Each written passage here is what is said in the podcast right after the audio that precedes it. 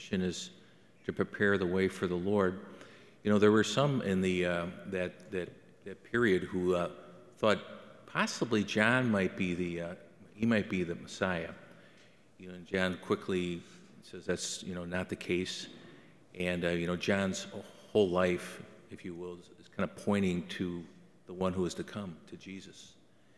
And uh, there, there's a beautiful line attributed to uh, John the Baptist. He said, uh, "I must become less, so that he can become more," meaning Jesus. I, th- I think that's a that's a great uh, that's a great line for any any disciple for each one of us.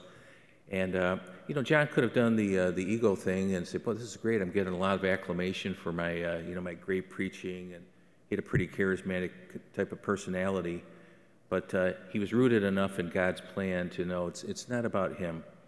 And again, his whole life pointed to to Jesus. And I think for uh, for us and our discipleship, it's not about you. It's not about me. And, you know, God gives us certain talents and abilities and gifts.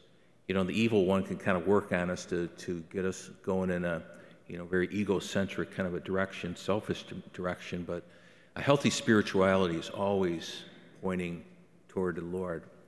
We must become less so that He can become more. And in this, this little interaction here in the gospel with John's disciples and, and Jesus, uh, what is, uh, in, in terms of Jesus' divinity, and Him being the one, what does Jesus point to? He points to the healings that He's doing, bringing sight to the blind. He's bringing forgiveness. Uh, lives are being changed, physical, spiritual healing. And uh, th- those would be the, the signs of, of Him being the Messiah. Again, even after Jesus' resurrection, some did not believe that He was the Son of God. So ultimately, it comes down to faith. But during our Advent preparations, we, uh, we continue to prepare our minds and hearts to receive the Lord even more deeply.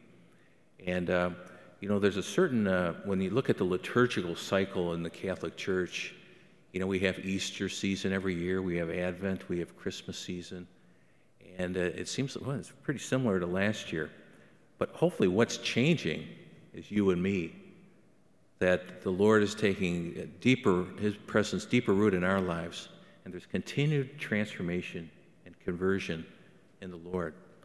That's why we celebrate every year. So as we prepare for the birth of Jesus and we prepare to wind down Advent, may our hearts be open even more widely.